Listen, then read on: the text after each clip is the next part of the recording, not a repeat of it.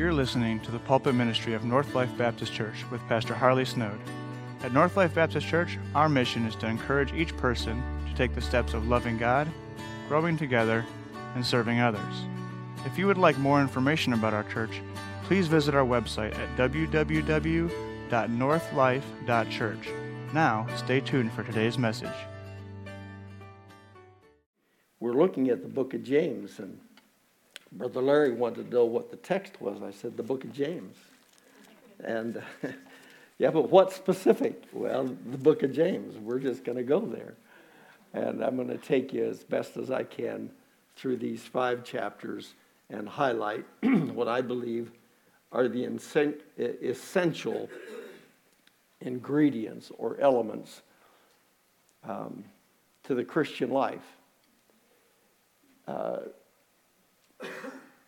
there are there are quite a few things in our life that are not really essential. We could get by without them if we had to. Um, our closets are probably full of more clothes than what we really need, and our cupboards probably more food than what we need. And um, but when we look at this letter, the book of James. We call it a book, but it is really a letter. It's, the letter gives it the, the feel of, of informality, but also familiarity and um, intimacy. Uh, it was the first book of the New Testament. Uh, it even preceded the Gospels of John, uh, Matthew, Mark, Luke, and John. And it was there for a reason at that point in time. The church had just been birthed there in the book of Acts, and uh, persecution had uh, raised its ugly head. And it says in the very first verse that the uh, 12 tribes were scattered. You see that in 1 1 scattered abroad. And I don't know how you feel, but when you're alone and scattered and away from others that are of like faith, it's a little bit uh, intimidating, frightening. So, about five or six, maybe seven years later, this letter comes to the hand of the pastor in that church, and then it's copied and sent to that church and around, and it just all the saints that were scattered began to read this letter that James had penned because God told him to pen it and he told it because they needed to hear what he had to say. He, he boils this down in, in just three simple essentials. Uh, the first one is found here in, um, by the way, uh, one of the essentials, just kind of, kind of humorously thinking, uh, uh seeing Seth over here, pilot wise, uh, years ago, I read the story about a young newspaper reporter who had been assigned to take pictures over the some burning fire, and uh, he goes to the airport and uh, grabs his satchel and jumps into a plane that's sitting there on the runway with a young pilot at the cockpit, and uh, and said, "Let's go." And so they take off. And he says, Take me over the fire. And, he, and the pilot says, What for? And he said, Because I want to uh, take pictures of the fire. And he said, uh, You're not the flight instructor? he said, I've learned how to take off, but this was supposed to be the flight instructor that was supposed to meet me today, was the one to help me to land. yeah, oops so when I think of that, I think of the book of James. It's almost as though he's sending this letter to these people who, who had gotten into the family of God. And now, because of the persecution and the difficulty and all the things that had transpired, the church was no longer a hub in Jerusalem, but was scattered to the far reaches of the empire. And they get this letter and it's as though the flight instructor has gotten back into the plane and he said, Here, let me give you some instructions how to get from point A to point B. You don't have anything else other than all the Old Testament books, and those were valuable. They had no other New Testament books like we carry in our hands. Here's the beginning. By the way, in your uh, bulletin, it does say this. It's an interesting part of this letter. Uh, there's an assumption about this letter that the people who are reading it, receiving it, and reading it are believers. Uh, there is no uh, reiteration of the crucifixion, although it's kind of implied in the Abraham and Isaac um, illustration. There is no mention of the resurrection, although again it's implied by the coming of the Lord. But as far as a specific reference to the gospel and, and the crucifixion and the resurrection, it's not found in these five chapters. So there's an assumption that the people who are reading this letter are born again believers. Uh, I would make that assumption here that most people in this room know Christ as your Savior. Now, it's possible, in fact, he's going to deal with that in just a little bit. Uh, it's possible that some people who profess to know Christ really don't. And there are ways to tell. But how do we take this instruction manual? and apply it to our lives. First of all, look at the objective of the letter. Verse number uh, uh, 2, 3, and 4. My brethren, again, the implication these were saved people. Count it all joy when you fall into divers temptation. Don't worry about the word divers. We use the word diversity. That just means multiple. Uh, not every temptation is the same. Some temptations are enticements to do wrong. God's not involved in that. He allows it, but that's because we uh, need to learn something about our own selves. Diverse temptations. Some are trials of faith that are tests to uh, develop us and bring us along in the spiritual uh, walk that we have. Um, entered. Verse 3 trying, uh, knowing this, that the trying of your faith worketh patience.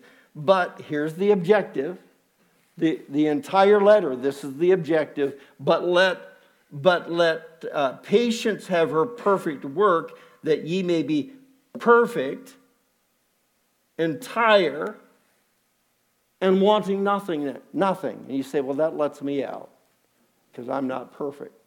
You don't understand the word perfect uh, is, is not used in the same sense that we use it uh, uh, hundreds of years after its translation. The word perfect has to do with entirety, it has to do with maturity, it has to do with development. If you are still at the same developmental stage that you were when you were first saved a year or two or 10 or 20 years uh, ago, then you need to take to heart what, what Paul, uh, what James is saying in this uh, uh, letter, because the intention of God is not to leave you just as you are when you came in the family, but to take you where he, he wants you to be. That's the intention. That's the objective of this book. That's the objective of these, and, and I, I put them in like three columns. These three columns that we're going to look at, uh, they're they're there to accomplish the task, to take you where you ought to be. And I don't know that anybody in this room would arrogantly say, I'm all that God wants me to be. You know that's not so. So this is applicable to me, it's applicable to you. You're not perfect in the sense of complete. You're not perfect in the sense of entire. You're not perfect in the sense of wanting nothing. And again, the word wanting doesn't have to do with wanting a new car or new clothes, it has to do with lacking, lacking nothing. I'm lacking things. And so that's the objective. How do we accomplish this objective? Well, verse 5, I think, is a good starting point. We accomplish this objective by the impartation of wisdom. Notice how he begins verse 5. This, uh, this is such a pleasant um, way to begin this verse. Just a little word. If any man lack wisdom. You know, he knows everybody lacks wisdom. but he's being gracious to us. Now, by the way, when we get to chapter 2 and 3, he's not going to be as gracious. He's going to be pretty bare knuckled. But he begins the letter by saying, you know what? If you lack wisdom, let him ask of God. What is wisdom? It's the ability to see things like God does. You, you don't come into the family of God and see everything clearly, it's all fuzzy. Uh, we see through a glass darkly. Um, and, and then, as the Word of God begins to be to clarify things to us, as His wisdom begins to give us perception on things, then we begin to develop the characteristics that God intended us to have. If any man lack wisdom, truth is, all of us lack wisdom. By the way, just so you understand, wisdom is not the same as intellect, intellectual acquisition. You can go to the university, get all the degrees you want, and what you'll conclude is the same thing that Solomon did in the book of Ecclesiastes, where he said, I have sought all the knowledge and all the wisdom under the sun, and all it produced was grief. Uh, isn't that a sad thought? Here's the man who had, as a young king, here's the man who, as a young king, had got on his knees before the Lord, 20 some ish, and said to the Lord, God, I can't rule this, king, this kingdom. I need wisdom and understanding. And God said, Okay, I'll give it to you. Since you didn't ask for wealth and power, I'll give you it. But in his old age, came to the conclusion that somewhere along the line, he lost track of sight of what he had asked for as a young man, and he began to pursue those intellectual um, titles and tags that made people think he was somebody. Note what that kind of wisdom accomplishes. Chapter 3, look in verse uh, uh, 14 and, and 15 and 16. Uh, doesn't it amaze you how many PhDs? Uh, I, I was thinking about this the other day. My mom, with her third grade education, had more wisdom in her little finger than the PhDs that run our world and our academic institutions. Uh, she had more common sense. She had more perspective on God than all the intellectuals that you can put in, a, in this room. Here's what here's how we know that there's the different kinds of wisdom. That kind of wisdom is not God's wisdom. Here's how we know, verse 14, but uh, uh chapter 3. But if ye have bitter envying and strife in your heart, what is a lot of this stuff built on? Bitter envying, strife. Glory not, lie not against the truth. This wisdom descendeth not from above. If it doesn't come from above, then where does it come from? Yeah, below. That's right. The antonym.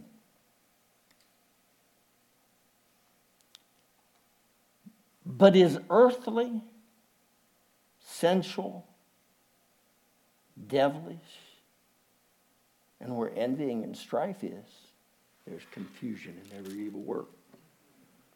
You got two types of wisdom. It's the kind of wisdom that you get in a book, you get in an academic institution, and then there's the kind of wisdom that you get from God. You know what that wisdom from um, below looks like? Go back to chapter 1, verse 8.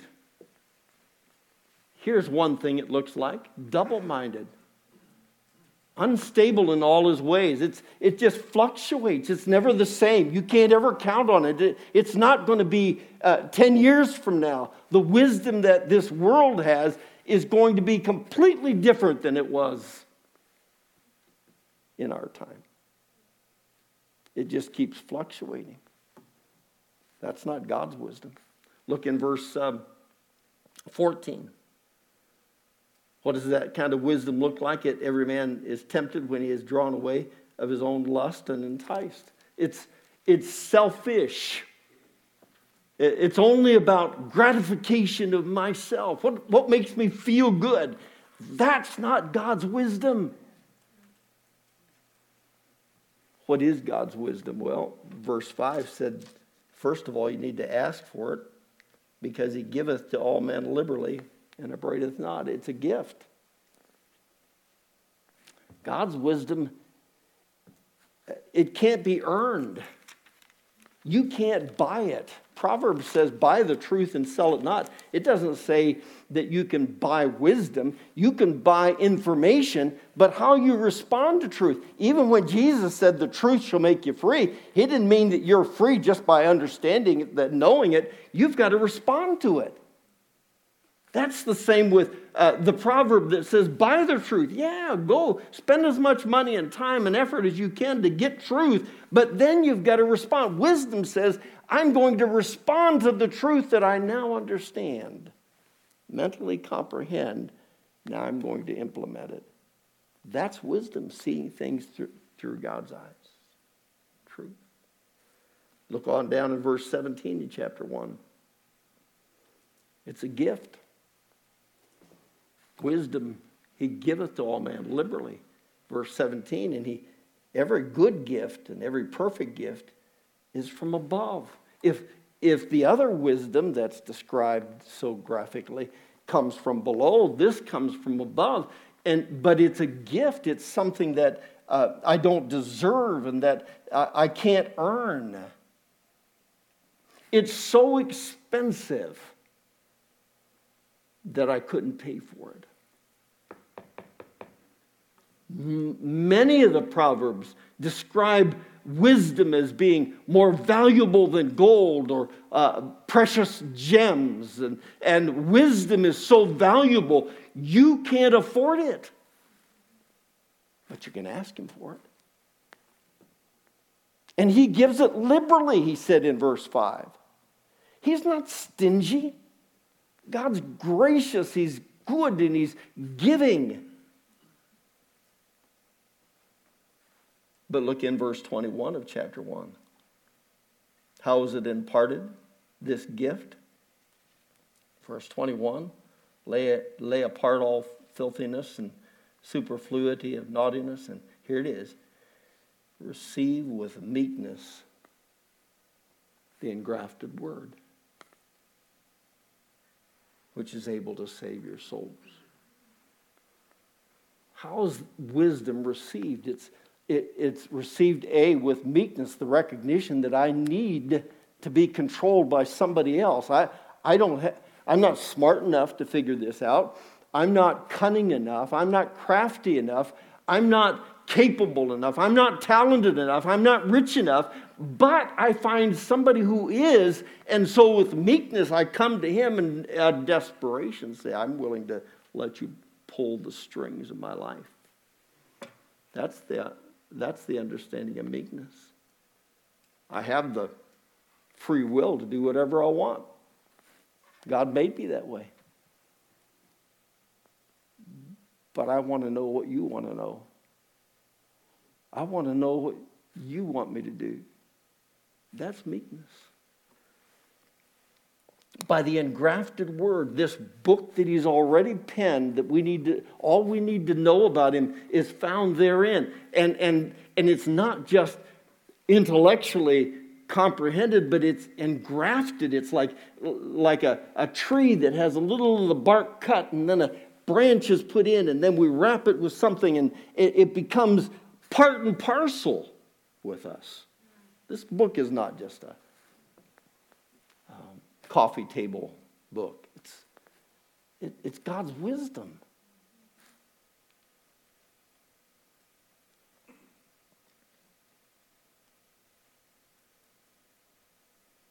If all you get in life, I was asking some of the seniors today about their next plans. if all you get in life is an education, if all you achieve in life is a vocation, and you get to the end of it and somebody, and you get to retire with accolades and achievements and all the money in the world, if all you get in life are those things,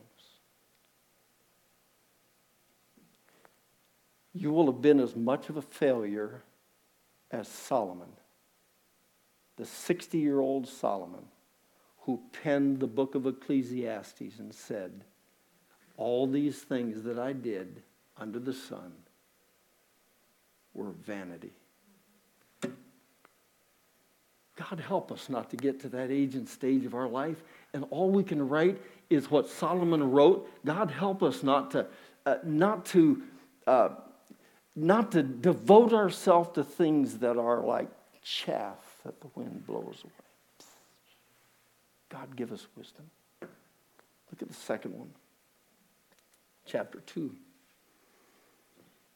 Now he's going to plow a little closer to the corn for all old timers. He's going to get a little bit closer to the, our feelings. He says this down in chapter 2. 14. What does the profit, my brethren, though a man say, underscore that word, he have faith and have not works? Can faith save him? Hmm. We avoid that a little bit because we don't want to be uh, uh, legalizers and we don't want to be like those who demand circumcision or baptism or uh, this type of clothing or that type of clothing or this uh, forbid that. Uh, we don't want to be legalizers, but this is a legitimate question you have to face. Look at here he illustrates what he's trying to get across to these dear brothers scattered all around in these churches. Now he knew him, some of them personally and he said if a, if a brother or sister be naked and destitute of daily food and one of you say unto him depart in peace be ye warmed and filled notwithstanding ye give, him, uh, give them not those things which are needful to the body what doth it profit? You can say anything you want to. And if there's nothing demonstrative to back up what you say, nobody's going to believe it. Go on down. 18 says, Yea, a man may say, Thou hast faith and I have works. Show, that's the second uh, key word. Show me thy faith without thy works, and I will show thee my faith by my works. Understand something. Religious people think that faith plus works produces salvation. We don't think that. We believe, as Bible believers, if you're a Bible believer, that faith plus works proves or demonstrates salvation. It doesn't produce it. No amount of works. And that's, by the way, why every religious person that has that formula, faith plus works produces salvation, the whole life they spend, I hope I'm going to heaven. I hope I'm going to heaven. They never know because they never know if they've done enough works. That's just the opposite of the Bible believer. The Bible believer says, faith has produced my ticket to heaven, but works has demonstrated that there's been a reality inside of this heart of mine, a change in my, my heart.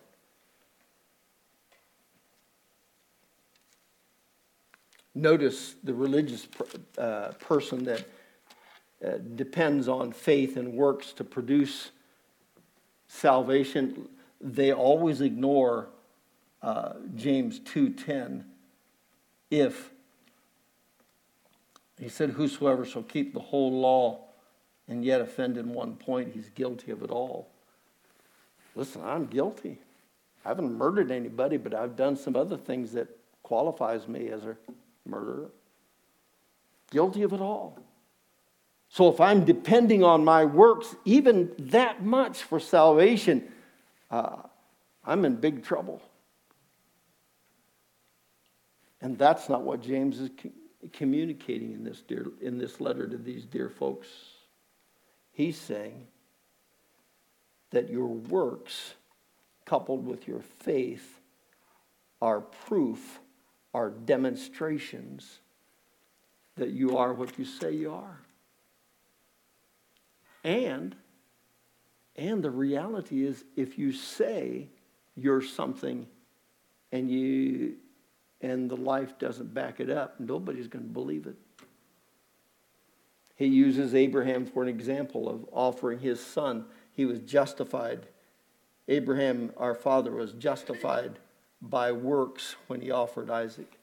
That doesn't mean he was saved at this point in time. In fact, he was, he was a child of God long before, uh, long before this ever happened. But it does indicate that he was, it, it demonstrated that there was a reality in the faith that had transformed his life. Do me a favor, hold your hand here, go back to, I just found this a week or so ago, and it's something that's fresh on my mind still. Look in Luke chapter 7. You see, the problem oftentimes is we, we define words the same in every text, but they're not the same in every text. The word justification, we've always defined it just as if I'd never sinned. Look at the problem that that poses. If you, if you define it the same way in every text, then the problem comes here in chapter 7 when you read verse 29. All the people that heard him, Jesus, and the publicans, all of them that heard Jesus, justified God. Uh, God doesn't need to be justified, He's already just. So the definition can't be just as if I'd never sinned in this text. It means that they observed and they heard what Jesus said, and they concluded that what Jesus said was right and that God was right. That's all the word justification means in this text, and it's all that it means in, in James chapter 2. Abraham was not justified before God by his works.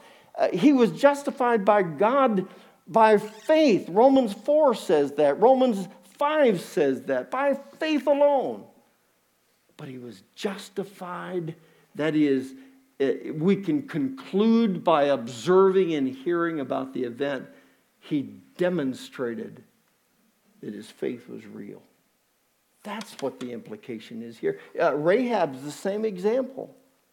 Uh, she, uh, it says that likewise was not Rahab, verse 25, uh, the harlot justified by works when she had received the messengers and sent them out uh, uh, another way. those things did not make her right before God. That happened the moment she said that the God of Israel is the God of my life. But she demonstrated that justification by hiding the spies, preserving their lives. What's the point of it? No one will ever be justified before God except by faith, but no one will ever be justified before others except by faith plus works. You can say you have all the faith in all the world, and people don't see it. Ah, you're no different than my neighbor. You're no different than the guy at the bar. You're no different than, and the list goes on. That's pretty heavy evaluation when I look into my heart and I say, do the works, do the works of my life reflect the reality of my heart? Hmm. And so it is that James says, don't be like the hearer that hears and then doesn't, doesn't do it. He looks in the mirror, sees himself, and then goes out and doesn't bother washing his face, face in the remainder of the text. There's a third element.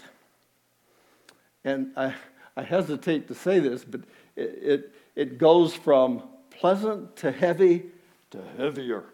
And uh, we'll get to the bottom line. It's, it, James is not uh, uh, morbid. He's not, uh, uh, you know, trying to present a downer. James is, is, is a, um, a good old fashioned, down to earth, realistic Bible preacher. And he records this information for people to hear. Look in chapter 3.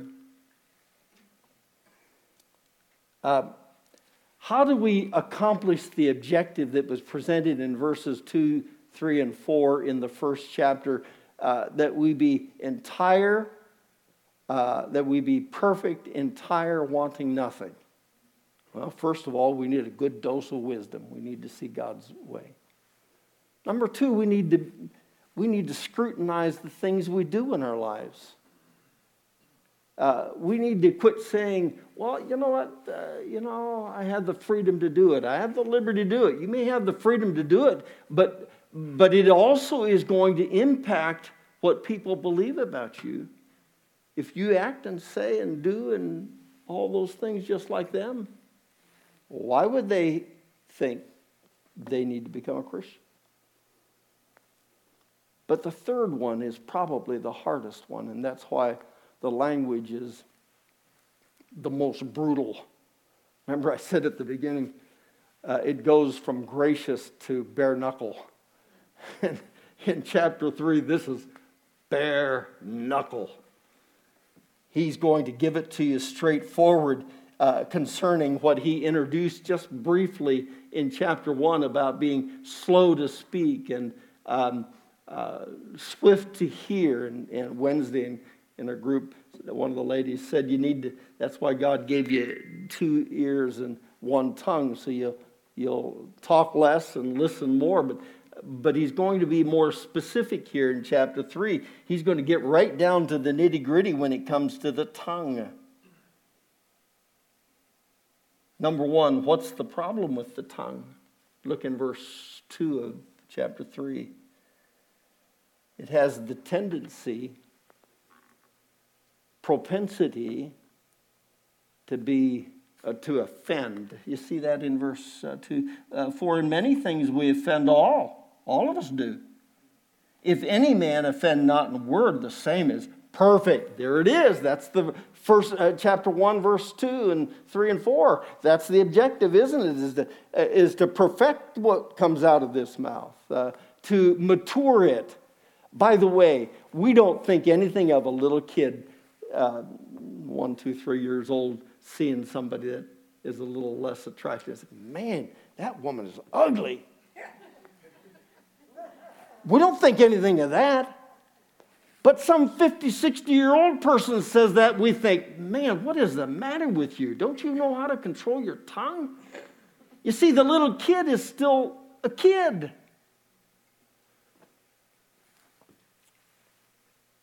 But after I've been saved a year or two or 10 or 20, I ought not to still be in that kid mode.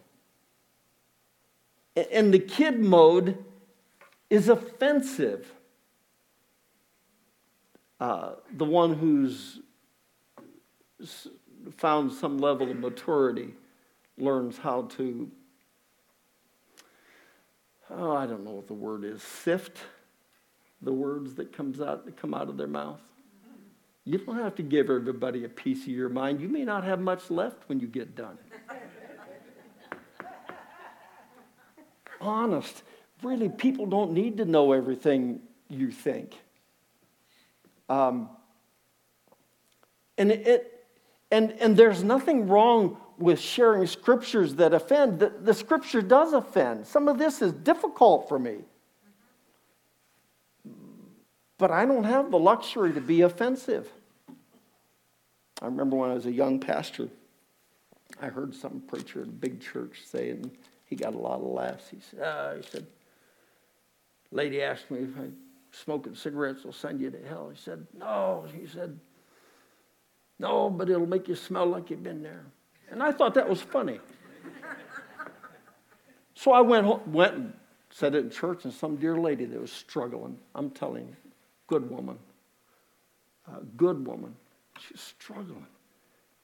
I didn't see her then for weeks or months, and I finally got the courage to go and talk to her. And that, that hurt her badly. And I thought to myself, how cruel. Somebody who's struggling with something, uh, with, and, and just to be offensive just because it, it made people laugh. It, I don't want to be offensive. I, I don't, I, it doesn't bother me that scriptures offend people. That doesn't bother me. But it does bother me when I'm offensive. So the tongue is this device that oftentimes is offensive. Look in verse 5. What else does it have a tendency to do? It has a tendency to be boastful. See it in verse 5? Even so, the tongue is a little member and boasteth great things. Behold, how great, great a matter a little fire kindleth. You want to know how how this fire goes? Verse 6 The tongue is a fire, a world of iniquity. So is the tongue among our members. That, in, that it defileth the whole body and setteth on fire the course of nature, and it is set on fire of hell. Didn't I tell you at the beginning of this chapter that he's not going to be very gracious? The tongue sets fires. That's why you need to guard it more carefully than you do just about anything. Guard your thoughts. Maybe that'll help the things come out of your tongue to be better. Look in chapter 4 and verse 3. When it comes to, oh, by the way, don't miss verse 7. Go back to verse 7 of chapter uh, uh, 8, I'm sorry, of chapter 8. 7 and 8, actually.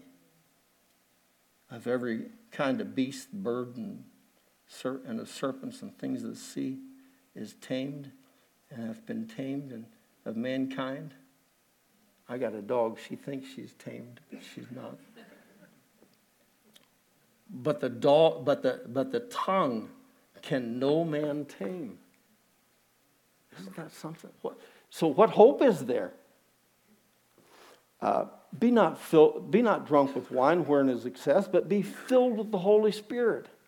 That's what Paul told the Ephesians. I need to, I need the Holy Spirit to control me and that includes my tongue, this untamable tongue.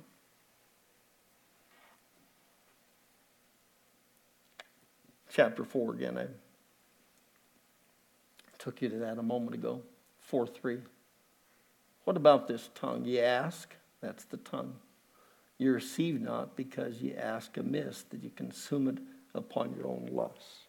The tongue is inherently asking for things that are selfish, thinking of myself. There are other people, you may not realize this, but there are seven billion other people on the globe. Honest.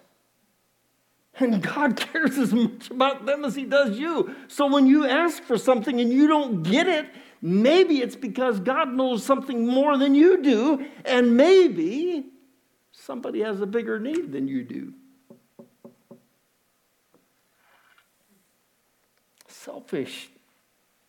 The controlled tongue is verse chapter 4, verse 6 one that is controlled by humility. Uh, God, uh, He giveth more grace, verse 6 says. Uh, wherefore He said, God resisteth the proud, but He giveth grace to the humble. Humility is not thinking less of yourself, humility is thinking less of yourself. You understand the distinction? One is thinking, I'm just nobody. You know, some of the proudest people in all the world are people who think they're nobody. They want you to know it. I'm proud of my humility. You know? I am who God made me. I, all the warts and everything it is. And, and He's been changing me and, and all my limitations and all my capabilities. He is who I. Um, and, and it's not proud, it's not humility to say, I'm just nobody. God made you. Um, he didn't make you like you are. You made you like you are, but He'll be willing to make you like you ought to be if you'll say, just as I am. Again, Charlotte Elliott had to come to that point that she said that, and then she penned those words. Look in verse 7. Submit yourself, therefore, to God. Resist the devil, and he'll flee from you. Man, the tongue. Do you remember when Peter said to Jesus in Matthew 18, he said, Oh, no, no, no, no, no, no, no. You're not going to die. We'll take care of you. And Jesus said, I'm telling you, I sure want, I'd hate to be that in that room and hear Jesus say to me, Get thee behind me, Satan. You know, uh, um, sometimes things come out of here that really are I hate to say inspired of Satan, but certainly are um, not of God. And uh, submit yourself to God, and He'll flee from you. The devil will flee from you. Verse 10 Humble yourselves in the sight of, of the Lord, and, and He'll lift you up. The controlled tongue is one that uh, humble. Look in chapter 5. And I told you Brother Larry we'd get through all five chapters. Look in verse 16. The controlled tongue is a confessing tongue. I, I don't like confession. You know, they say confession is good for the soul. Um, I don't enjoy it, but it's good for me to eat crow. The only thing I find about eating humble pie that I like is that there are no calories.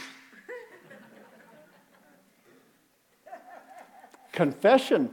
The confessing tongue, you see it in verse 16. Confess your faults one to another. It doesn't say confess your sins one to another. Uh, listen, I don't want you to know all the, uh, the things I've done, but I'll gladly at some point acknowledge, you know what, anger's an issue with me.